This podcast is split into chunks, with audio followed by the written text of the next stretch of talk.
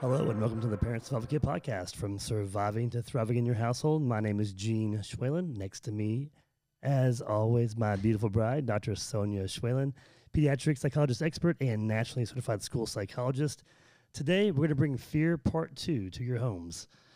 Last week, we talked about fear and just uh, how to really kind of help kids overcome fear, fear of bugs, snakes, all types of things that our kids go through, and how we can help them navigate through that fear. Um, you know, and, and fear is really just something that's it's going to happen to everyone, right? Even to us adults. Infants have separate or actually fear what stranger danger, right? Like young kids do. Young yeah. kids, yeah. Toddlers feel separation anxiety. Young kids pretend things to try to overcome fear and, and, and whatnot. Um, they're scared of the dark. You know, kids go to bed at night when they're sleeping on their own and having to put themselves to sleep, and every little noise they get scared. So there's all these fears that kids have. You have kids that are f- afraid of the escalators, you know, that they go on in the malls or even the elevators. Um, we have, you know, teens that are scared of um, different things, including uh, what people think of them. So we have all these fears. And so we want to give some tools and some tips today to really kind of build on from last week's episode to help parents help our children overcome fear. All right, that sounds good. Let's do it. All right. So, what kinds of tips and tools? I mean, are we going to talk through different scenarios? Or are we just going to kind of give in general? Well, let's get some examples on some different, um, you know, things that kids go through. Um, let's talk about escalators. You know, Lee had talked about, you know, some fears he brought up. Um, with escalators, he was scared to death. No, I'm just kidding. It wasn't Lee, but um, you know, just fears. You know, escalator. I know that when our three year old gets an escalator, you're freaking out and like making sure that he waits and he does this and he's holding somebody's hand and he jumps on the escalator, which actually could be very dangerous, and then he jumps off the escalator to make sure he didn't get sucked up in that little bitty space between the the teeth or whatnot, right? So. Um, sometimes that fear of kids on the escalator could actually be because of their parents' fear, but uh, let's talk about the fear of the escalator. Okay, so just to be clear, he jumps on and off because I want to make sure that he jumps over the yellow line and jumps over the yellow line when he's getting off again so that he doesn't trip. Is it not because I think he's going to get sucked into the escalator. it's the first time I'm ever hearing that. All right. Well, maybe that's just my own interpretation because most parents are scared they're going to get sucked into that. I just don't that. want him to trip. I just don't want him to fall on his face. That's it. Because it's tricky to get off and on them. That's all. Oh, okay. All right. Uh, so I make him jump. We count to three and he jumps, and then he always makes it onto the step. Very cool. All right, so the hypothetical, and then I find out later it was a not so hypothetical that was um, uh, asked about was, you know, what if you know someone that's afraid of an escalator? They're so scared of it, they refuse to get on it. Is this something that a parent should address? Can they address it? What do they do in a situation like this? How do you know when you need professional help for it? Okay, and it's a good example because it's just such a practical example, but I think the the process of helping your child through something like this is going to be a very similar process for a lot of different scenarios. Okay? So, person is afraid of an escalator. What do you do? Do you force them to get on? What if they refuse? They throw a tantrum, they have a panic attack. They're not going to get on this thing and it becomes really inconvenient because now you have to go find the stairs or the elevator, but like an alternative way to get upstairs or downstairs. And so it's all about what we said last week, right? Our biggest takeaway from last week's episode was don't try to logic or talk sense into someone, right? In the midst of their fear. in the midst of the emotion, right? And so it was funny because after that episode, I think I was telling Lee, um, so many times people will say the the phrase. It's like a cliche phrase of, "I just." It's like I just couldn't get through to them, right?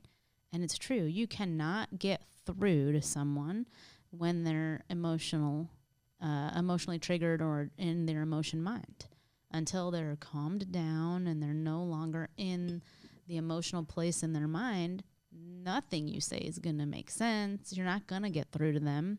And you're going to feel like you're going crazy because it's obvious to you, but it's definitely not something that the other person in their fear or emotion is able to comprehend.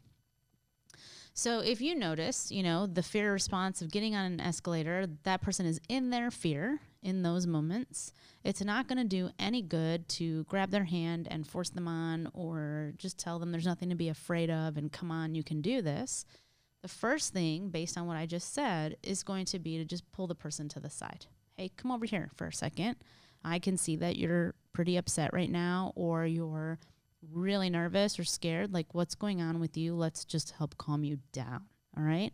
So focus on the emotion first and calming someone down. A really good way to help your child calm down is to practice calm down skills before they actually need them. Okay. Because if you're in the moment trying to get your child to go down the darn escalator, right? And you ask them to do some deep breathing, but it's not something they've ever practiced before or that they've become good at you're not going to have any luck with them trying to use it, right? When they're already at a 10. So we always- and always. if you're at the mall and the ev- elevator's all the way across the side of the mall, and there's always a big line for this two person elevator, you're going to be quite upset. There you go. It's going to be annoying. It's going to be inconvenient. It's not going to go well, right? It's going to be frustrating for everybody. And then you risk your child feeling misunderstood or invalidated. And then there's like this negativity in the relationship. So, whenever we want our children to calm down in stressful moments, we need to also be proactive about helping them calm down or use calm down skills when they don't need them, right? So, practicing something is the only way to get really good at it. It's also the only way to ensure that your child will use those skills when they really need them. So, you're practicing deep breathing, for example. Um, a really good recommendation that I try to make, it's like practical, it's easy, is if you have kids, no matter how old they are, you know, you can start this as young as two years old, and um, it's practical and relevant for, you know, the child who's 18 years old. Uh, you teach them how to, um, I'm sorry, what am I trying to say? Uh, Deep breathing. yeah, smell the flowers and blow out the candles. Yeah. You know, So- actually, I was kind of impressed because when we were traveling back from vacation just last week, we were in this big long line through customs, and there was a family with a child who was just going. the The child was just just out of her mind, crying, screaming, and would not stop, no matter what the parent said. And there's a big, huge line, as we know, in the customs line, and everyone you could just tell was just so annoyed because this this child was just, I mean, just as loud as can be.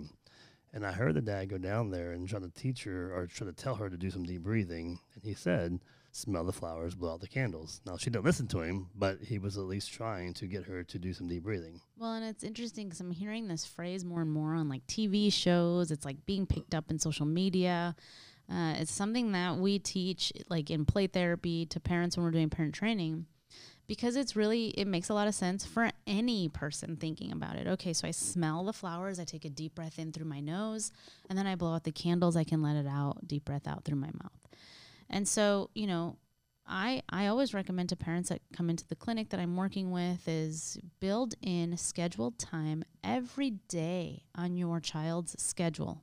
You know, weekends included, where once or twice a day you ask them to go sit down in a calm down corner or space in their room or at the at the house where there's low foot traffic, so it's not a busy area, it's quiet, it's guaranteed they're going to be in that space alone for 10 to 15 minutes and you ask them to practice calming skills or coping skills. And so some of those are smelling the flowers, blowing out the candles. I want you to do that 10 times before you come back and see me. Well, let's talk about deep breathing really quick because I know that on my Apple Watch, there are times throughout the day that'll alert me to breathe. And it gives me this direction with this flower of breathing. Breathe in, you hold it, then you let it out. Um, and it actually is very effective for, for everyone. So we should also be practicing those skills with our kids too, because we can Absolutely. actually utilize to our benefit. So going to the calm down space with your child and just doing the deep breathing with your child is going to benefit everybody. They then don't feel like it's something you're making them do. It's something you're willing to go and sit with and do with them. You know, it's just a normal thing that everybody in the family is practicing. And so then when you really need that, right, skill, you're more likely to use it. Um, there's nothing wrong with sending more oxygen to the brain. We can always benefit from that. You know, physiologically, it can calm us down, it helps us relax. it also helps us just get more in the present moment. Well, And and when you teach so- your kids at an early age, you know, I've made some jokes on previous episodes about our three-year-old, who, because of the mom of a psychologist or the child of a psychologist, he tells us, he tells me all the time, "Dad, I need to do some deep breathing." You know, it's, it's really funny, but he does, and he starts to do it, and I do it with him. Um, so the more you teach it, the more you practice it, the more they'll actually apply it, even on their own at a very young age. Yeah, absolutely. It's just like part of what we do normally as a family. Um, for kids, I like to print things out for them. So, you know, for our eight year old, when she was like four or five, we printed out like it was Minnie, Mo- it was Google Images. You know, Minnie Mouse was smelling some flowers, and there was a little kid blowing out some birthday candles. Um, and so I printed those, you know, images onto a colored paper and just hung them up on the wall in her room so she could remember what deep breathing was. Um, there's other ways that you can practice just calming down that's not deep breathing um, that are also easily accessible when you're on the go. So give us a couple more of those. And, and I will. So what I want to mention though is a lot of times parents will say, "Can I, or can my child have their their music with them, or their coloring books, or maybe a fidget spinner, or something to fidget with?" Because these fidget toys are out there, and they're, I mean, the pop bits and things like that. I mean, they're big right now in terms of like sensory and tactile um, coping.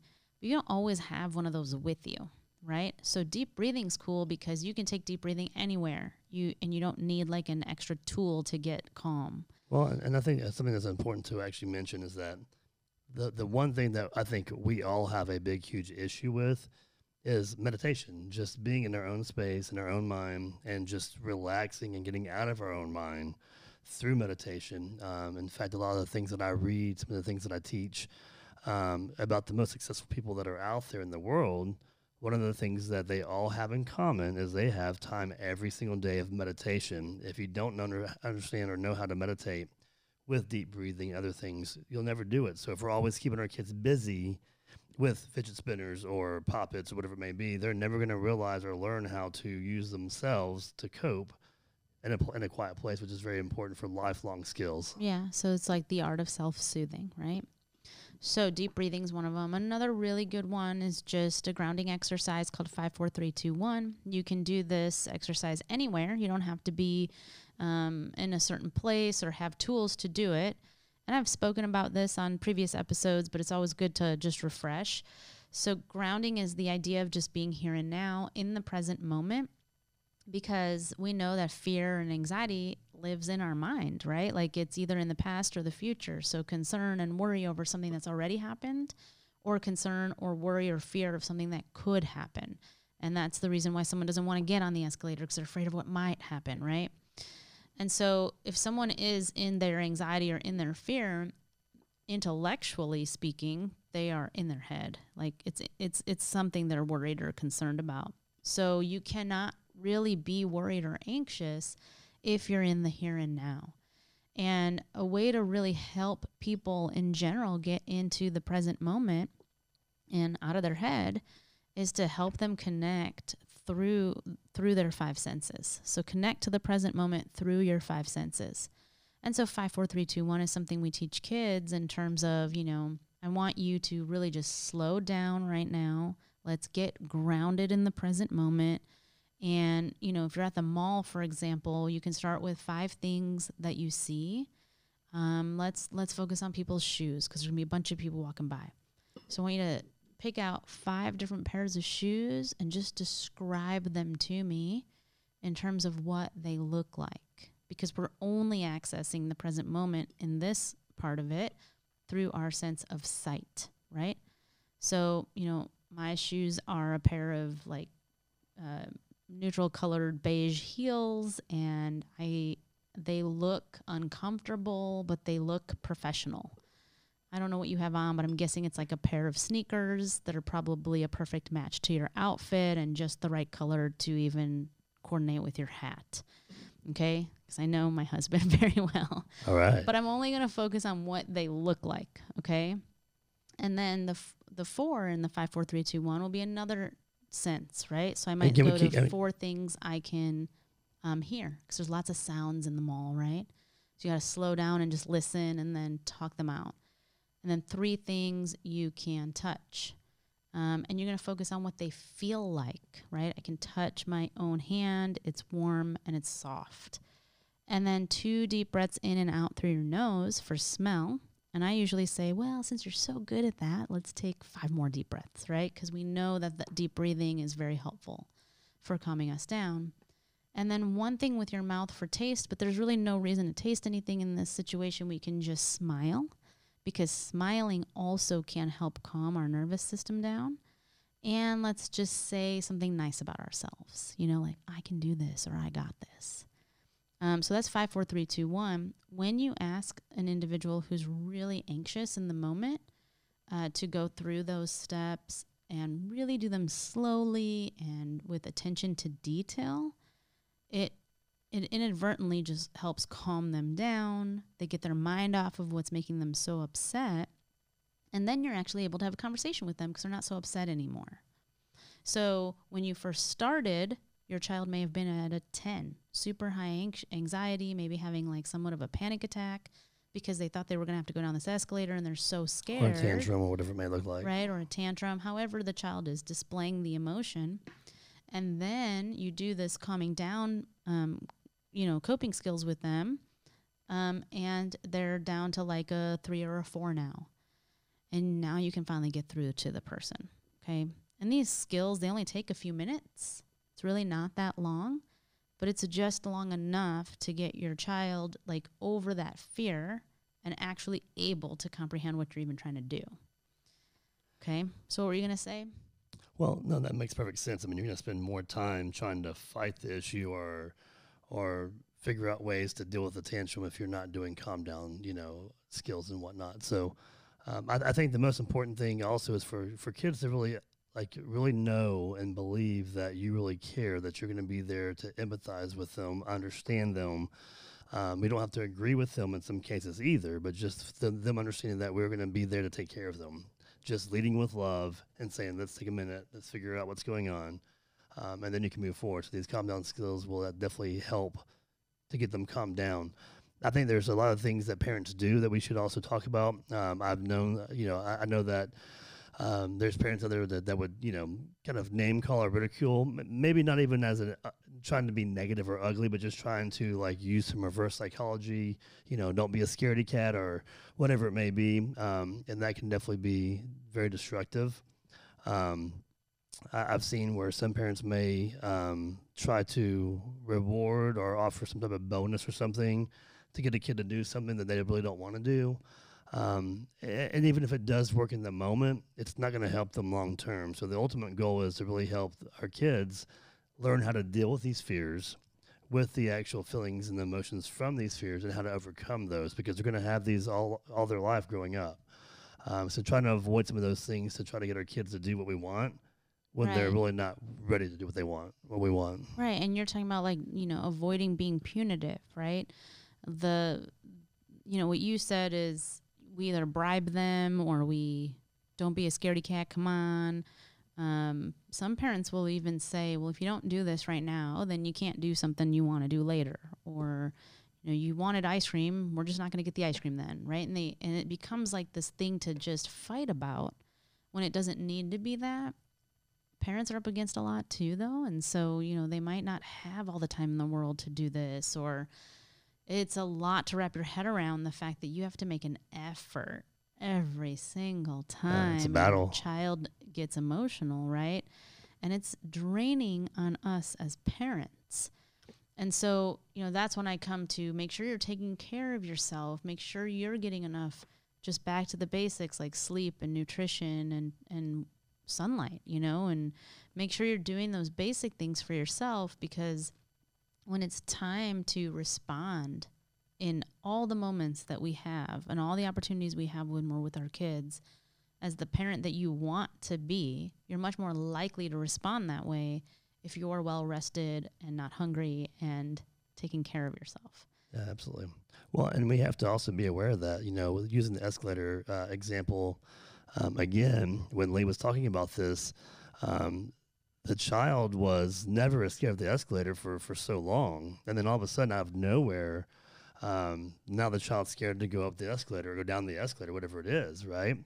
And I think what a lot of parents don't understand is that kids are seeing things online. They're watching TV shows or cartoons. Um, you know, you've got examples you give through the through the eating disorder uh, education that you provide, where kids may see, you know, somebody throwing up on TV or in a, in a cartoon show or whatnot, and all of a sudden they're scared of vomiting.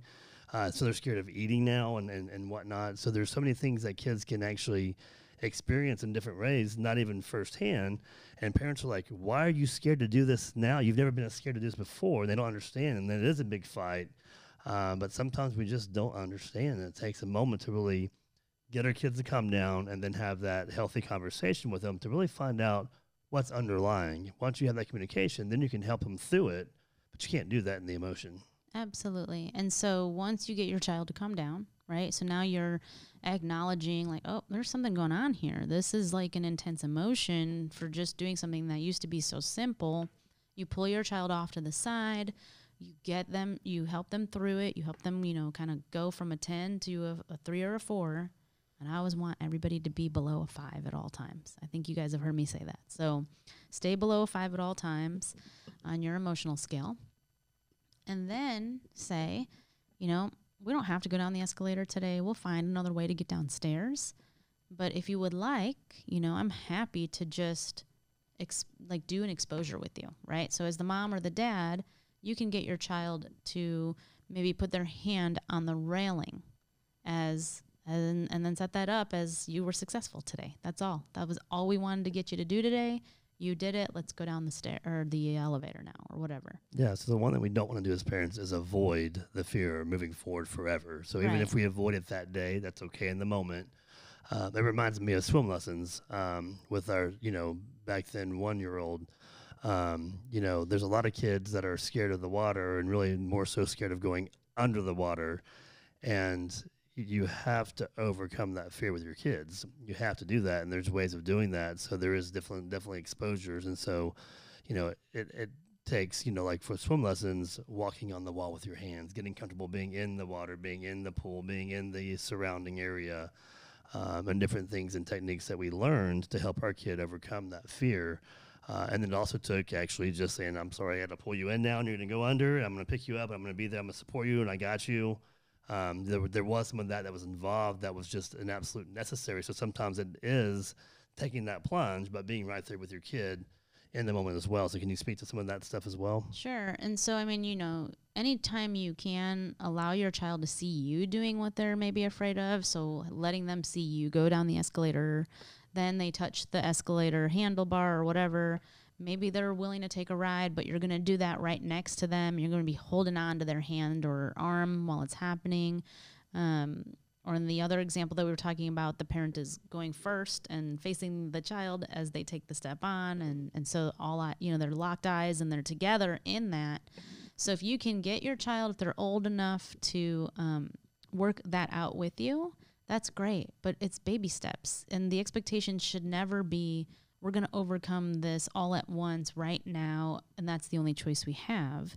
It should always be we have this bigger goal in mind and if we can even take just one small step towards that goal that was a success today.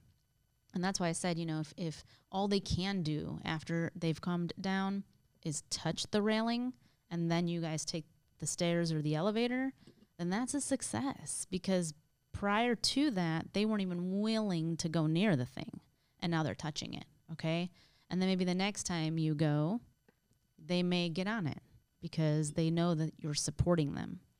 And then the things you're talking about, you know, it's you have to do that cost benefit analysis. You know, why do we want our child to get used to having water in their face and understanding how to hold their breath and um, navigate being underwater? Well, because the cost of them not knowing is actually they could drown and they won't understand pool safety and, and how to figure out how to swim and survive.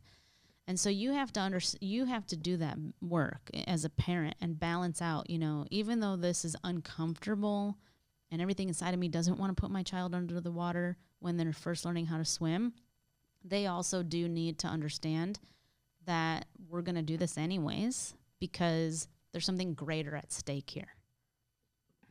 Yeah, that makes that makes perfect sense. I was just I was thinking, um, you know, just um, I remember when when our older son and I were in Jackson Hole, Wyoming, and we got stuck on top of this mountain with no climbing gear, no nothing. It was by accident completely. You know, there was a huge fear. He had a lot of fear. How do we get down this mountain now? Because we didn't have a, an opportunity to go back up to the um, whatever the gondola thing is that took us up to the top. So we had to go down by by foot, by butt, by all kinds of means, and uh, and it was very scary in, in, in different areas. Um, and some of that is just kind of also like, okay, I understand you're scared. Let's talk about this for a quick second, but we've we've got to do this because we don't have a choice now. Uh, but let's talk about also ways that we can try to overcome this. Like, you know, what thoughts do you have? What are some other alternatives? Let them use their thinking skills as well, to where now they're not thinking about you know the the fear itself, but thinking about ways to to do something. Um, that can also be definitely beneficial. Now, for our, our teens and preteens and whatnot, a lot of their fears have to be with just social fears. Um, the, my looks, uh, am I going to be accepted? The clothes that I wear. Um, you know, there's some kids right now with you know with COVID going on and rampant again that that are scared about certain things as well. Maybe school shutting down and not being able to be around their friends. Um, so how do we talk to our older kids about some of the fears when it comes to like social fears and anxiety and whatnot? So, I mean, some of those are things, you know, that's a different kind of fear. That is a worst case scenario. It hasn't happened yet, or I'm not being faced with that scenario yet, but I'm worried about it. I imagine it, and I and I'm so scared of it that it, you know, is stopping me from living my best life or having every experience I could, you know, if I didn't have those concerns. So, what are my friends going to think of me? Or I'm starting freshman year in high school and I don't know if I'm going to make any friends or am I going to have anyone to sit with in the cafeteria? Um, what if my friends get COVID or I get COVID and we have to go back to virtual school and I can't take that and I don't want that? These are all unknowns though. These are things that we don't we can't necessarily like deal with right then in the moment because it's not the escalator example. These are things that you can do again, the calming down strategy, which is let's not talk about the actual content for right now because what I find parents do is they'll give reassurance to their children over and over again of your friends are going to like you and you're going to be fine and everybody loves you and you had friends last year and why are you worried about that and you're wonderful and and and kids But mom, I'm wearing butterfly collars, man. Parents just understand. I don't know what a butterfly collar is. It's a Will Oh Smith my song. Gosh. Okay. So, anyways, um, what was I saying? The the the emotion that or the place where those worries are coming from are driven by fear and anxiety. So again, let's not talk about making friends or who you're going to sit next to in the cafeteria until you've acknowledged and dealt with the anxiety. Okay? Because in a teenager, if you just start talking about how great your kid is and what the solutions are, your teenager is going to shut down. They're going to think, what did I just get out of this? Did they even hear me? No one understands me. I can't tell my parents anything. They don't get me. Okay? But if you say, you know, hey, where's this coming from? What's going on for you right now? Right? Rather than telling them all the reasons why what they just said is not true. Um, you may learn a little bit more. They may actually say, I'm just really nervous or, you know, I'm scared. And if those words come out, then you're able to, well, what can we do right now? Just help you feel calmer. Okay. And focus on the calm, getting them calm again. Or if they never say those words because they're not used to talking to you that way, but you are able to tell, like, hey, I think you're kind of worried right now. You know, you're super triggered. You you just gave me all these worries one after another. What do you say we just focus on getting ourselves calmer before we actually talk about the things that are on your mind? And then your child knows, like, whoa, they see me, they understand me, they're willing to be in this yucky feeling with me, and they're going to help me get out of it. And that's pretty cool. Like, you know, I've gotten feedback from teenagers whose parents are doing things like that. They really see what's going on with their child. So, versus, like, rather than getting stuck in the content and trying to have this, let me talk you out of it, you're an awesome kid conversation, it's a, hey, what's going on with you right now? You just spewed off like five different worries. Where are we at? What's happening? Uh, that's more like getting in the emotion with them. After they're calm and they're ready to talk, which might be the next day or that weekend or even the next hour, then you can say all those things. You're going to be fine. You were great last year. You made so many friends. You're on the cross country team or the marching band. You already have friends before you get to school. Do you realize that some of that was just driven by anxiety? Do you feel better now? And usually kids will feel a lot better. But then if they're still really struggling, you can do some role playing. You can say, hey, what are you most concerned about? How do you prepare for that situation that you're thinking about?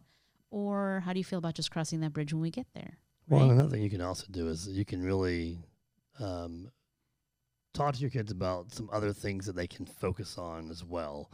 You know, I know that our oldest son, when he was in high school, um, you know, he would talk about like the cool kids, you know, and the cool clique, and and you know, he was kind of uh, friends with everybody, and he was more of the kid that was he was very athletic, but he was more of the funny kid and and whatnot, and you know, so you can focus on the strengths about your kids as well, Mhm. and that way we can kind of get them off of some things they may be focused on because if a kid it's you know the kids may be told things at school um, you know we've had our eight year old you know th- people have said things about her at times and whatnot and so we have to really take the focus off what was said after we address it after we go through the emotion like you just mentioned um, but really focus on some things that are positive that we can definitely dwell on Absolutely. I mean, you want to help your child remember who they are and think about themselves in terms of their own character versus what their fear might be telling them or other kids might be saying about them. All right, so we've got the the kids that um that are scared of the boogeyman, or the kids that have the monster underneath the bed and and scared of the dark and and things like that. So, um, those are usually the, all the examples I just gave. Typically, are going to be at night when kids are going to bed. Um, and I know as a parent that sometimes it's really not about the fear of the boogeyman or the monster underneath the bed or whatever it may be. It may just be the fact that they have to go to bed. Uh, but sometimes it really can be that fear. Um, so how do we help our kids overcome that fear? How do we deal with that in the moment, and then how do we help them kind of get through that? Because that's something that takes some time. Well, it can be that they just don't want to go to bed, or it can be that every time they get that scared, you lay down right next to them and you cuddle with them. Or they come and lay in mommy and daddy's bed. Right? So it's super reinforcing to have my fear every night because now I get to be held all night long and don't have to sleep alone and all these things. So you just want to really look at it. You know, how are you responding? What is the actual response the child is getting when they voice their fears or their reasons for not being able to sleep? You know, our three year old just did this to me last night. I was, we were finished reading our two books. He had his milk and his snack he we did our silly songs we did our praying we did the whole routine You patted him for 15 minutes. i patted him right i did all those things because i don't lay down in bed with him but i'll get he's in a little toddler bed so i'll get on the uh, i'll kneel next to him but i won't get in the bed and i just pat him and i say goodnight to him and all that stuff and then he goes pat me one more time and i said nope not happening like we've already done it. It's done. Time's up. I'll come check on you later and I'll come get you in the morning. And then he goes, Mama, I'm hungry. Right? And I was like, Okay, great. The kitchen will open in the morning. I'll see you then. Okay?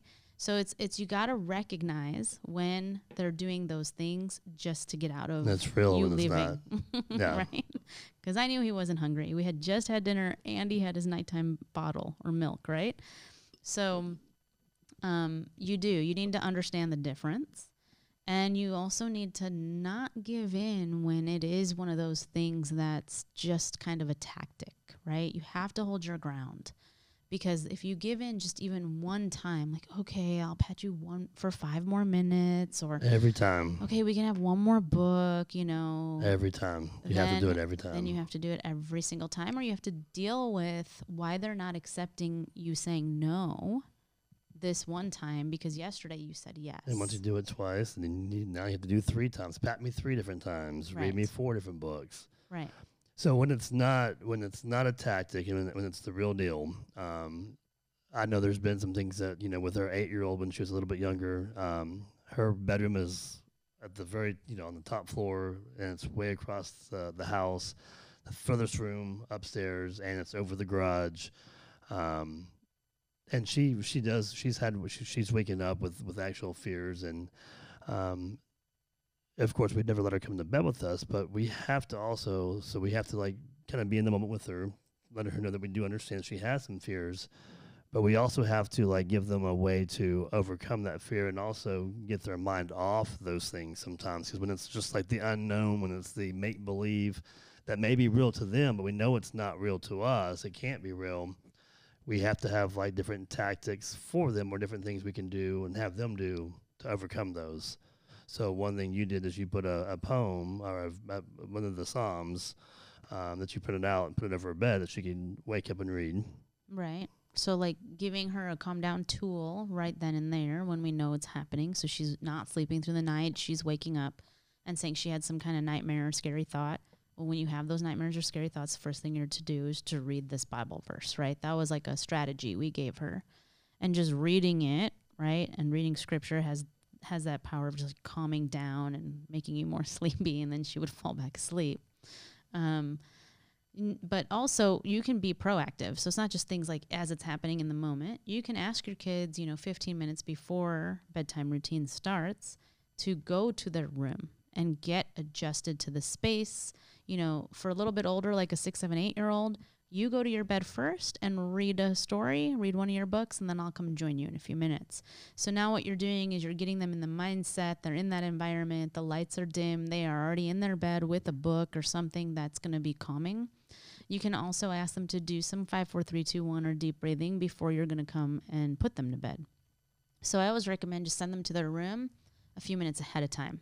And I've been doing that with our eight year old. You know, you need to go lay in your bed and read a book. After you've gotten through one book, then we'll come and put you to bed. And so that helps, like, just acclimate them to the space. It's like comfortable, it's calm, and there's no dynamic yet because you're not in there. So if you're not in there yet, there's no pull for, do I really have to go to bed right now? Or can I have another snack? Or can I do this? Can I do that? There's, n- it's just them in their space. So that's definitely a really helpful strategy. I will tell you also, parents, if you if you have your kids when they're old enough, go to their room and start reading the book first. Then you will be surprised more times than not, or a good portion of the time, they're going to be asleep before you even get there. Yeah, that happens all the time too. um, so that's with maybe an older, like six, seven, eight year old. But if it's a three or four or five year old who's afraid of the dark and monsters and all the little sounds they hear, there are ways you can help calm them down. It's you don't really want to talk them to death, right? Like, I mean, you want to show them there's really no monsters here, but you want to give them tools. So let's calm down. You might play, there's like sleep apps or calming apps with like soft music and have them listen to that. Sometimes I'll even say to our three year old, just listen to the sound machine and let that drift you off to sleep. And now he knows, and he's like, no, I don't like listening to the sound machine, you know? But that's a strategy. Another strategy we say because we are believers, well, you know, I'll always tell him just just pray. Just ask Jesus to come and help keep you safe because if you just ask him, he'll give it to you. And that helps him. He'll tell me in the morning, Mama, I prayed to Jesus and he kept me safe. You know, so there are things like that that we give in terms of tools. But you can also show your kids, like, look, with the lights on, everything's fine. We'll keep your night light on. If, if it's cool and they're not going to mess with it all night, you might give them a cool flashlight so they can look around if they want to at night. But that that first few minutes of sending them to their room before you even get there can be very helpful. Awesome. Great advice. Uh, so, overcoming fears, we've got some great tools you've given us today, Dr. Schwalen. So, number one, don't get into the emotion, help them get, get out of the emotion by spending some time with them.